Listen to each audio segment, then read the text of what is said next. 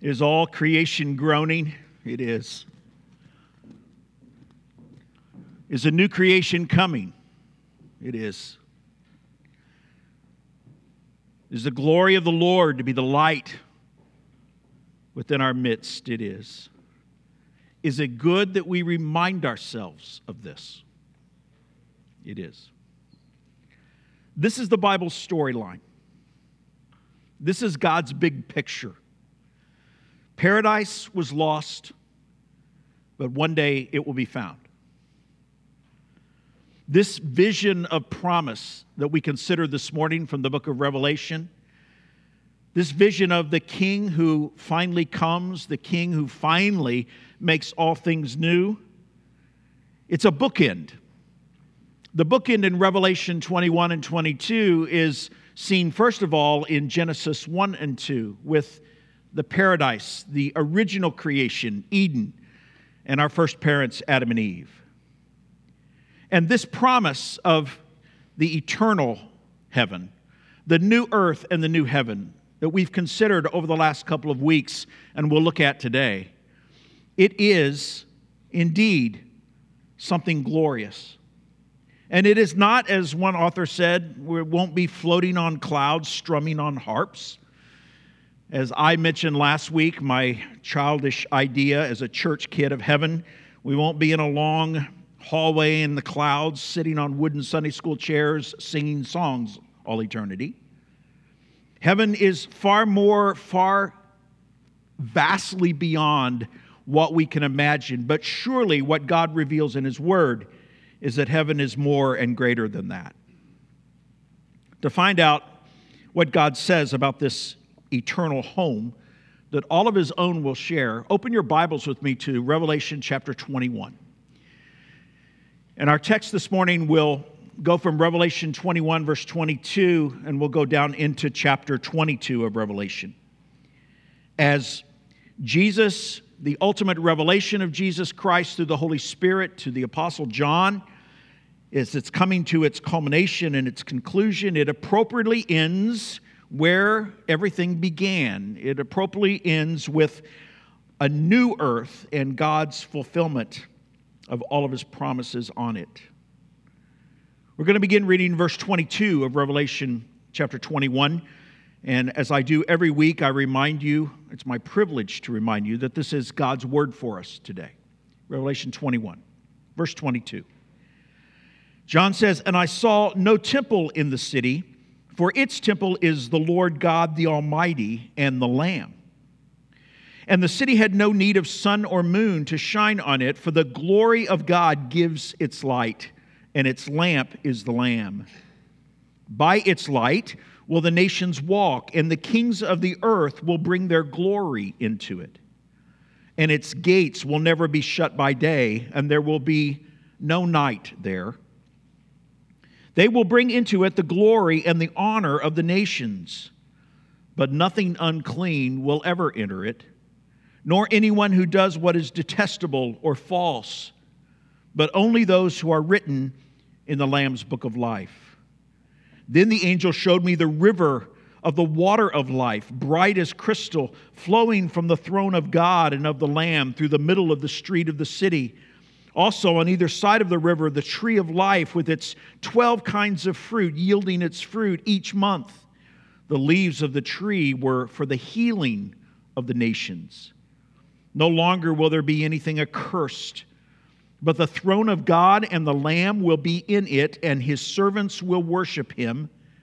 They will see his face, and his name will be on their foreheads and night will be no more. They will need no light of lamp or sun, for the Lord God will be their light, and they will reign forever and ever.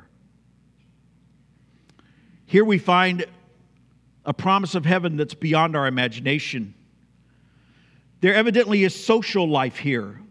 There's an eternal life that bustles with activity, with productivity, with worship. It is eternal, it is unhindered, it is unfettered. And it's all, all of it is to the greater glory of God, His Son, the Lamb, and His Holy Spirit. This And here's my thesis this morning this is as it should have been. What God does in the end is He restores and renews and makes better what He intended in the beginning. This is human life as it should have been. This is human life as it should be today. And it is radically different, yet it has much in common and is familiar to us. This is heaven. And what I'm suggesting this morning is this is something we all should look forward to, indeed. But it's also a truth that when we grasp it and attempt to understand it, it solidifies us, it gives us a firmer foundation for life now. You recognize this. If this is all we have, the Apostle Paul said, 1 Corinthians 15, we're of all people most miserable.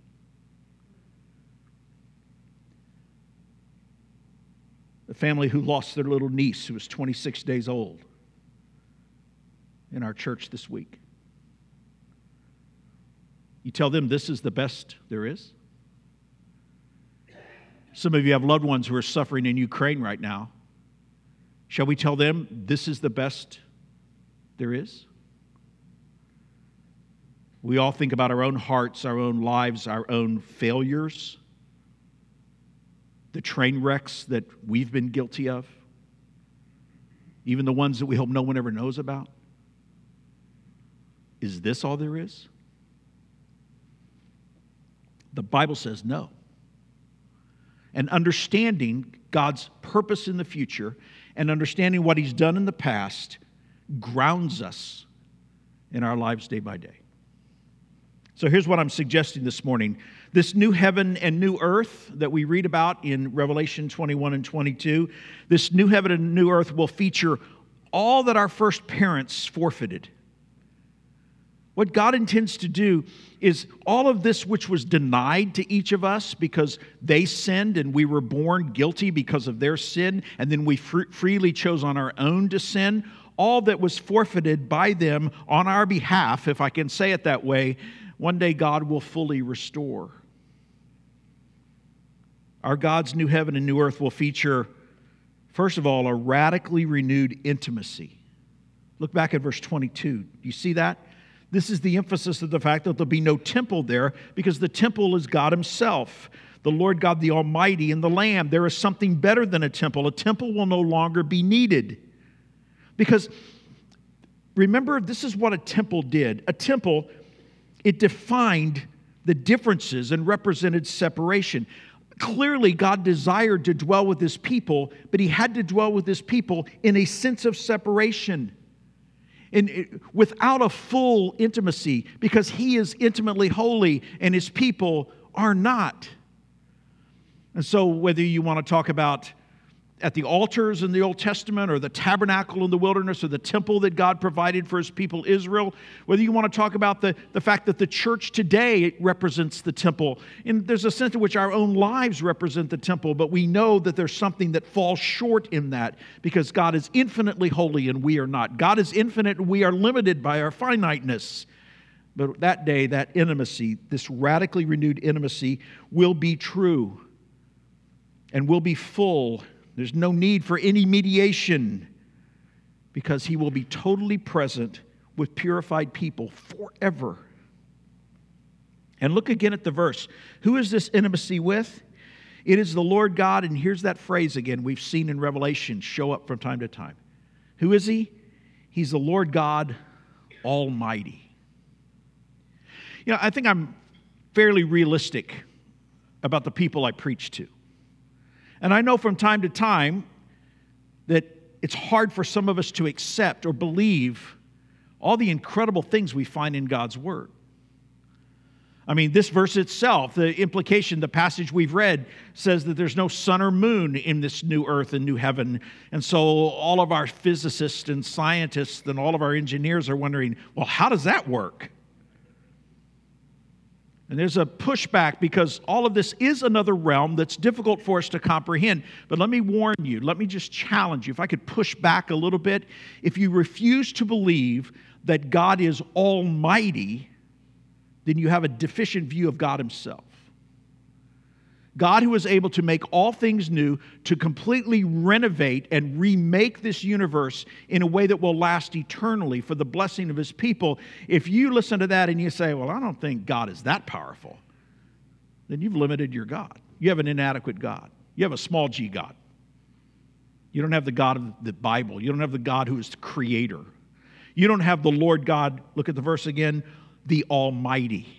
And yet, with all of this might and with all of this power, eternity means we will be intimate with Him. We will be with Him, an intimacy that we can't even imagine. And it's not just the Lord God the Almighty, but in the mystery of the Trinity, one God, yet three persons, in the mystery of the Trinity, there's also the dwelling eternally and the intimacy with, it doesn't say Jesus, does it?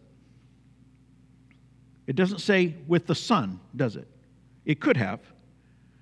But Jesus is called here the Lamb.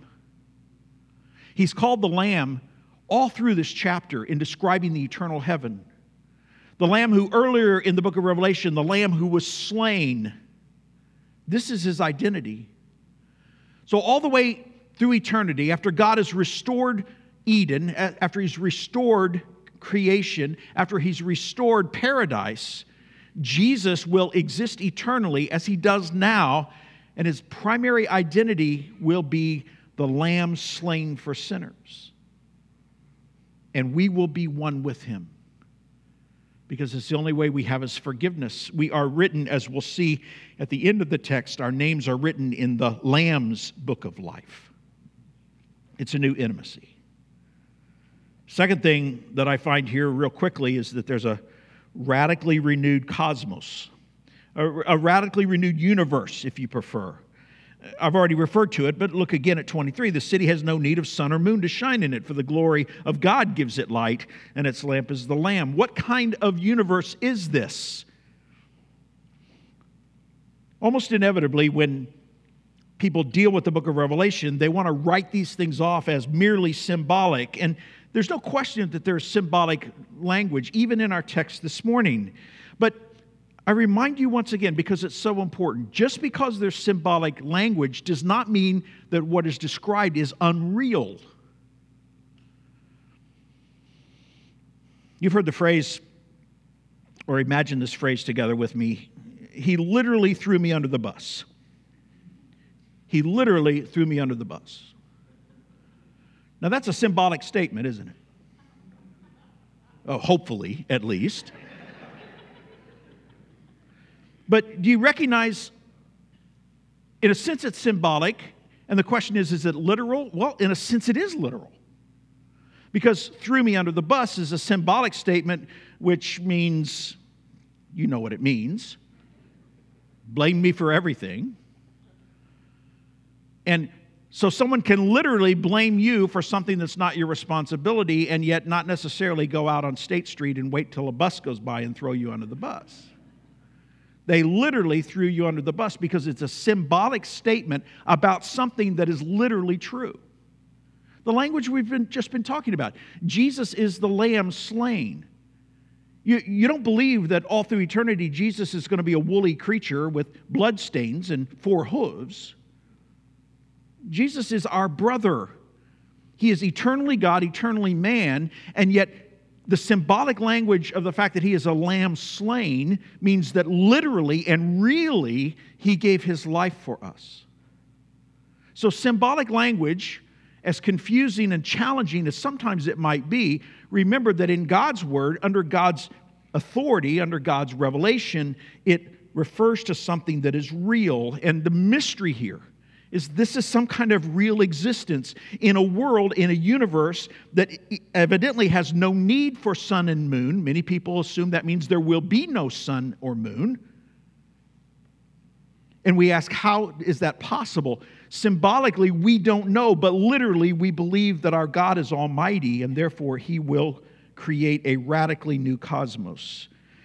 And this is goes back to last week. This is a glorified materialism. There's a materialistic nature to the new creation that is unquestionable, as a great Greek scholar, Dr. Thomas, said. And so there's a sense in which heaven, once again, is not ethereal spirits floating around on clouds playing harps. Heaven is some kind of world And it has some kind of eternal, yet some kind of physical, material existence. I can't explain that. But that seems pretty clear from the text that we see this morning. And just because we can't understand or explain it all doesn't mean we should disbelieve it, because this is what God says. But the core of the message this morning is here, beginning in verse 24, where we find that there's a radically renewed society. And let me show you what I mean by that. Uh, look in verse 24. First of all, surprisingly, and I say surprisingly, I think you'll see there's a new humility in this eternal heaven. There's a new humility. Look at what 24 says. By its light, the light of God, the light of the Lamb, will the nations walk, and the kings of the earth will bring their glory into it. Now, the reason I say this is a surprising humility is because kings don't act like this, do they? Kings don't bring their glory and yield it to someone else. They tend to keep all the glory for themselves. There's a story about the Hallelujah chorus about Messiah. You've heard the story likely that when it was presented in London, and the story is told of various different monarchs, King George perhaps, or also Queen Victoria, that when the Hallelujah chorus is sung, that the queen or the king, whichever the story goes, stood. And everyone else had to stand. And this is the tradition that even today, if you go hear the Messiah, typically in the Hallelujah Chorus, everyone will stand. Supposedly, we don't know historically whether this really happened, supposedly, that was the king yielding its glory, or the queen yielding her glory to a greater one, to stand in the midst of a greater king. That anecdote, whether true or untrue, it illustrates this fact. Typically, kings don't do this. But there's a surprising humility in heaven because, let me just suggest it this way there will be never again any question of who is king. There will never again be any pushback to who is Lord. There will never be any question. There will be a, an inherent humility because of the wonder of heaven and the one who rules from his throne. There will be no more selfish exaltation. There will be no proud abuse of power. This is, sounds glorious, doesn't it? And all the influence of these kings will be used only for good. A new humility. Verse 25 implies there'll also be a new safety because it says the gates will never be shut. There will be no more night. In ancient cities, the gates were shut basically for two reasons, on two occasions. They were shut every night, and they were shut in the presence of enemies. What's the point? They were shut because of danger. The purpose of the gates were for protection. But the gates of heaven never need to be shut because there's no night and there are no enemies. There is no danger. You recognize what this means? There's no fear. There's no fear. It's a rare person that hasn't experienced fear to one degree or another. And there are people today, you know it as well as I do, who are paralyzed by fear. But in the new heaven and new earth, there will be no fear because there's a new safety. Because as we'll see, there is nothing of danger, nothing of evil, nothing of threat in that eternal place a new humility, a new safety. But unexpectedly, there's also a new productivity. Uh, one author, Leon Morris, says there's no indolent leisure in heaven. And here's where I'm going to begin to stretch your thinking a little bit. But the point is, the garden was a place of productivity. The garden was a place of glorious contentment, but also work that was to the glory of God and with glorious production. And the implication seems to be that the eternal heaven, the eternal paradise, Eden restored, will have the same kind of productivity. You say, Well, I don't see that in the text. Well, look in verse 26. They will, that is the nations and kings from verse 24, they will bring into it, the city, the glory and the honor of the nations. Now, I don't want to press this too hard. But the word honor there is a common word in ancient Greek and in the New Testament, which is often used for possessions. It's often used basically for value, for something that is held as a treasure. And the implication of this is that there will be, stay with me, there will be some level of productivity in the eternal kingdom. once again, if you go back to the original Eden, there was the command to what? Be fruitful and multiply and have dominion over the earth and subdue the earth. There is some mirror of that, evidently, in the eternal kingdom, which represents this is far beyond our typical thinking, but it represents some level of productivity that is to the glory of God eternally.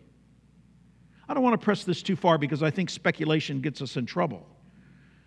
But it seems to me that what this means is the things which appropriately give us pleasure because we find ourselves creative and productive people, and in engaging in either those hobbies or even our vocation, we give glory to God because of it at that moment and in that gift of common grace where we utilize our gifts to do something worthwhile. And in doing so, we feel, as remember Eric Liddell in the movie Chariots of Fire, he says, When I run, I feel God's pleasure. When we experience that, we give glory to God. There evidently is, by analogy, some kind of experience like that eternally, an eternal productivity. I don't think we expect that. Now, how are we to understand this? Uh, that verse, verse 27, says that this productivity will be brought in by the nations or kings. Who makes up these nations or kings? I mean, the language may be symbolic, but the language has to mean something. Again in verse 26, they, the nations and kings, will bring into the city the glory and the honor of the nations. Verse 24, Remember, it says, By its light the nations walk, and the kings of the earth will bring their glory into it. If you look down in verse 2 of the next chapter, it says, The leaves of the tree were for the healing of the nations. If you look in verse 4, at the end of the verse, it says, We will reign forever and ever. Verse 5. We will reign. And too often, I think it's asked, the question is asked, who will, whom will we reign over? It doesn't just say God will reign, it says that redeemed humanity, glorified in the likeness of Jesus Christ, we will reign with him and we will reign forever and ever. And my question is over whom? It's an empty kingdom if there's no one to reign over. Now, here's where I'm headed. And if you have seatbelts, we should have had you put seatbelts on right now, all right? I think it's possible that in the eternal heaven, there's a new humanity. I think it's possible that there's a distinction here, a contrast between the inhabitants of the city. Remember, the city is linked with the bride. The bride are all of the redeemed from, from this world, all of those who are written, as we'll see in a moment, all of those whose names are written in the Lamb's book of life, all of those who have been who have lived and died and then been resurrected. So these are resurrected believers. We are the inhabitants of the city. We are the lamb. We do not give or receive in marriage. We exist eternally in a glorified state. But is it possible? Because the contrast seems to be here between those who live in the city and those who are the nations and the kings who bring their productivity into the city. Uh, in chapter 22, we read it the leaves of the tree are for the healing of the nations, they are nourished by it. We will be glorified we won't need any nourishment. The tree of life in Eden was for, remember what it said in the original Eden? They were kept from the tree of life after they sinned, lest they what? Live forever? The, there's something about the tree of life that to a mortal extends its lifespan. And if I haven't rocked your world already, I'll go further just real quickly. My theory is that that's the reason the patriarchs lived as long as they lived. Because our first parents had eaten of the tree of life. And it had influenced them, and that influence lasted through generations. Now, that's one of those things that I've never found anybody else that agrees with me on that. but I'm just being honest with you this morning. The tree of life was there, and the tree of life is in glory. But the tree of life, which for Adam and Eve, we will not be in the same state as Adam and Eve. My suggestion to you is that maybe some will be in that state as Adam and Eve, a new humanity. You say, well, where do they come from? Well, remember, we have the interim kingdom age. There's nothing that's said about the mortals that survive to the end of the thousand years. There are very specific references to resurrection through chapter 20 But there's no reference to death and resurrection for those people who live during live as mortals during the kingdom age. And some have suggested, and I think they may be right, that God somehow transforms them into an eternal, sealed, holy humanity that will live without sin, without temptation, that will live eternally in the heavenly age, in a sense, to fulfill ultimately who Adam and Eve were to be. We see them fed by the tree of life, we see them nourished by its leaves. We see them bringing their product, the product of their culture, as worship into the city. And finally, my suggestion is we see them filling the earth as the original creation mandate called them to do. We can't fill the earth because we don't give and receive in marriage. There won't be childbirth for those of us that will be there glorified. My suggestion is there will be a new humanity there. Adam and Eve were the prototypes and they will finally fulfill Adam and Eve's mandate unblemished image bearers, dominion keepers. And here's my suggestion to you. Here's the reason this position, though, as odd as it sounds, appeals to me because God is never frustrated. God is never frustrated. This is what God intended Eden to be. And He will not be frustrated. It's my conviction that the eternal age will fulfill every intention He had for Adam and Eve with a new humanity that will live unblemished by sin and temptation and will fill the earth to God's glory. You may want to email the elders if this bothers you too much. But I think there's a possibility that this renewed society will have a new humanity in it. And in case I've confused any of you, which very likely I have, let me just add that there's in this intriguing possibility that I'm suggesting, it shouldn't confuse us because there will be absolutely no sin, no temptation, no evil. Adam and Eve were untested, they failed. They were tested in sin, they failed, and they fell into sin. This new humanity will have been redeemed during the kingdom age and sealed in holiness eternally. Why do I say that? Because of verse 27. Look at it. Nothing unclean will ever enter the city, nor anyone who does what is detestable or false, but only those who are written in the Lamb's book of life. This is a new purity. This is a new purity. And it's guaranteed. So, you and I, inhabitants of the city, we are written in the Lamb's book of life because of God's grace and redemption. If it's possible that there's a new humanity, they also will have been written in the Lamb's book of life because of their faith during the kingdom age. But everyone else is excluded. And here's another warning it's not even the last one in the Bible. I mean, look at your Bibles. There's, there's not much left, right? But here's a warning, another warning. And it really represents Think about this. Verse 27 represents again, by now it's 2,000 years old. It's one more invitation, it's an open invitation. It's as though it's as though the Word of God, if I could personify the Word of God, uh, if I could speak on behalf of the church, if I could just speak as a minister of the gospel, there's an, there is a begging of sinners to not be excluded from this glorious kingdom. There's an open invitation. If you will repent and believe, you can be included, not excluded. Because there will unquestionably be millions excluded, separated eternally. They will have no part in the glories we're talking about. And that may be some of you.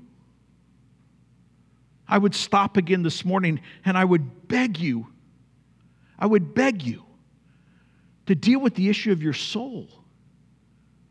This is real. It might not feel real to you this morning, but it is as real as, as everything we know in our existence. This will be true, and there will be those that will be eternally excluded because they have said, I'm not interested in coming on God's terms. I think I'm doing okay. And you recognize that what eternity will be, it will be God saying, Have it your way. You're not interested? You won't humble yourself? You won't repent and believe? Have it your own way.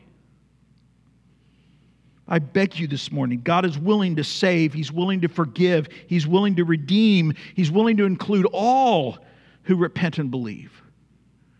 Because there's a warning here that there are many who will be excluded. A radically renewed society. There's also not just a new intimacy and a new universe or cosmos, there's not just a new society, there's also a radically renewed provision. This is probably what we're most familiar with in the biblical images of heaven. Verse 1 of chapter 22. Look at it again. Then the angel showed me the river of the water of life, bright and crystal, flowing from the throne of God and the Lamb. No, in heaven, the throne is central. What is central in your life? The television? Is it your investment account? Is it your pocket computer that we call a phone? Is it your leisure? Is it your reputation? Is it your pleasure? Is it your bitterness? What's central to your life? Because in heaven, the throne of God is central. Everything revolves around the throne of God. Notice it's a single throne, but it is the throne of God, implying God the Father, and of the Lamb, the Son. And here again is the mystery of the Trinity. It's not two thrones. It's not even necessarily two people, two entities on the throne. It is one God, and yet that God known as God the Father, God the Son, and also God the Holy Spirit. Look at verse 2 through the middle of the street of the city. Some people think it means the city square. Through the middle of the street of the city, also on either side of the river, the tree of life with its 12 kinds of fruit, yielding its fruit each month. You want to talk about abundance? Every month, you got a new, a new crop. Uh, where we live in our community, there's a avocado orchard. And we are free to pick avocados. They harvest the avocados and sell them, and but we can pick them. But I haven't figured out when avocados get ripe. And so every time I go out there, they're as hard as a rock. But they tell me there are at least a couple of harvests a year of avocados. So if anyone can help me with that, I'd really appreciate it. But in heaven, in heaven, it's an unending fruitfulness. There's an abundance. And you see the language, you say, well, is this symbolic? It is symbolic of something. And clearly, what it's symbolic about is unfettered, unending abundance. You recognize what this would have sounded like to people 2,000 years ago, especially those in an agrarian society, who every day of their lives they had to wonder about their crop and their next harvest.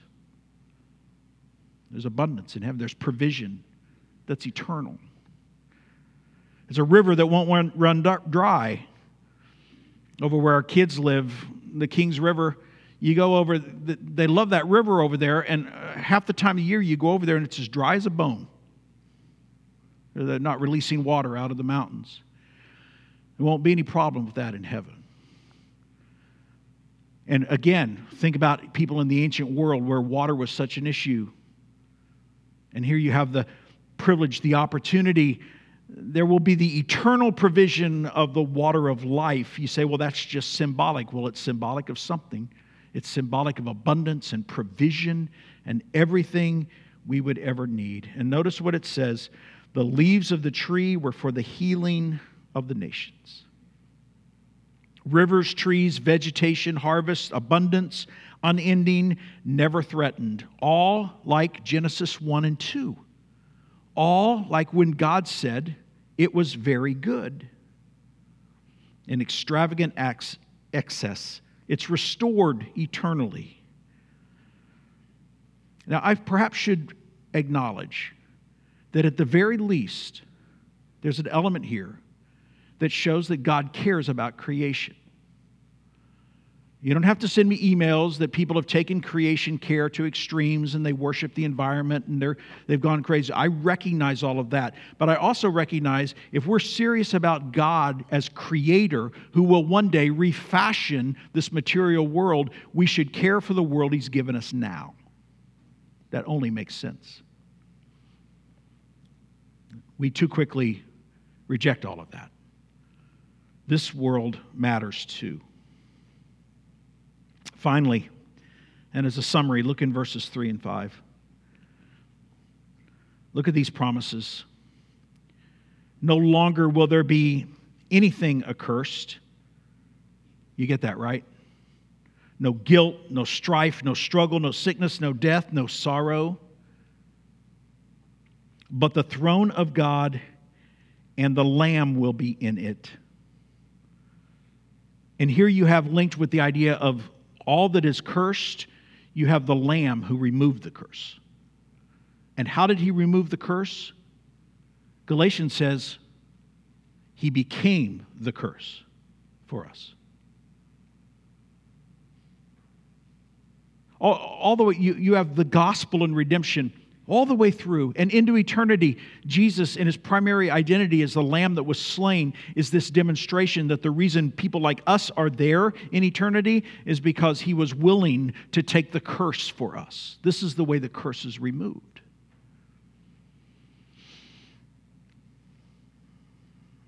And all of his servants, middle of verse 3, the end of verse 3, will worship him they will see his face, which perhaps is the greatest promise of all. Because you know, through the Bible, it emphasizes the fact that you can't see God. God is spirit. Moses couldn't see him, remember? The fear was if they would, anyone would ever see the face of God, they would die. But eternally, we will see his face. And even more, his name will be on our foreheads. Now, I want to say this in as colloquial a way as I can that's going to sound shocking. We will be eternally branded with the name of our God. You say, is that literal or not? I don't know, but it's symbolic of something that's even greater. And if it bothers you that God has such authority that He is willing to brand you, you haven't grasped your own need and you haven't grasped the glory of God. I don't know what it will look like. I don't know what that means, other than it means something about God's absolute. And then at the end of the day, his merciful and gracious authority over people like us, that he made us his own. Verse 5 Night will be no more.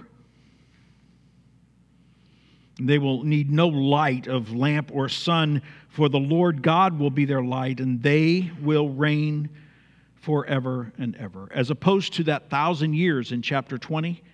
Chapter 20 talks about our reigning for a thousand years, but here the promise is we will reign forever and ever.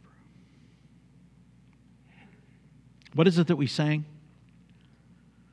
Does our God intend to dwell again with us? He does. Earth, receive your king. Jesus, who was born in humility, who lived in rejection, who died a bloody death, and then who conquered death and resurrection, he is the king eternally. And God with us, Emmanuel, in our Christmas season, is a promise, a down payment, a guarantee that one day God will be with us. Does our God intend to dwell again with us? He does. And all of this, it's true now, but it will then be finally and fully true. I don't know if everything I've suggested this morning about heaven is precisely accurate. You know what I can say to you with absolutely no hesitation? Whatever it is, it's better. And whatever it is, it is to the greater glory of the God whom we rejected in our sin, and yet who reached down and saved us as rebels and sinners through the life and death of his Son, Jesus Christ. And my suggestion to you is that what God started in the garden, He will finish in eternity. And that's your takeaway today. Our God is not finished. And that's good news. It's good news for us in our heartache. It's good news for us in our sin. It's good news for us in our frailty. God's not finished. And heaven, the new heaven and the new earth, is the promise of that. Our God is not finished. Father, would you speak to our hearts today? Would you encourage us as we come to your table? Would you remind us through the work of the Holy Spirit as the church gathers and uses created elements to remember the uncreated, the eternal. As we eat finitely together, we represent an infinite truth. And Father, this is part of the promise of heaven that one day we won't need mediated elements to worship you, for you will be face to face with us. Until now, we still live in these shadowlands, and we need reminding. We need reminding of what you have promised to do, and we also need reminding of what you have done. So as we come to the table, may you ground us in these promises of the past and the promises of the future. And may you remind us in our lives this week, in the good and also in the challenging, may you remind us that you are not finished. You are not finished with us. You are not finished with our church. You are not finished with the work of the gospel in the world. You are not finished with this created order that one day you will make all things new. And help us find in that truth strength and encouragement and hope that you are always at work. We pray these things in Jesus' glorious name. Amen.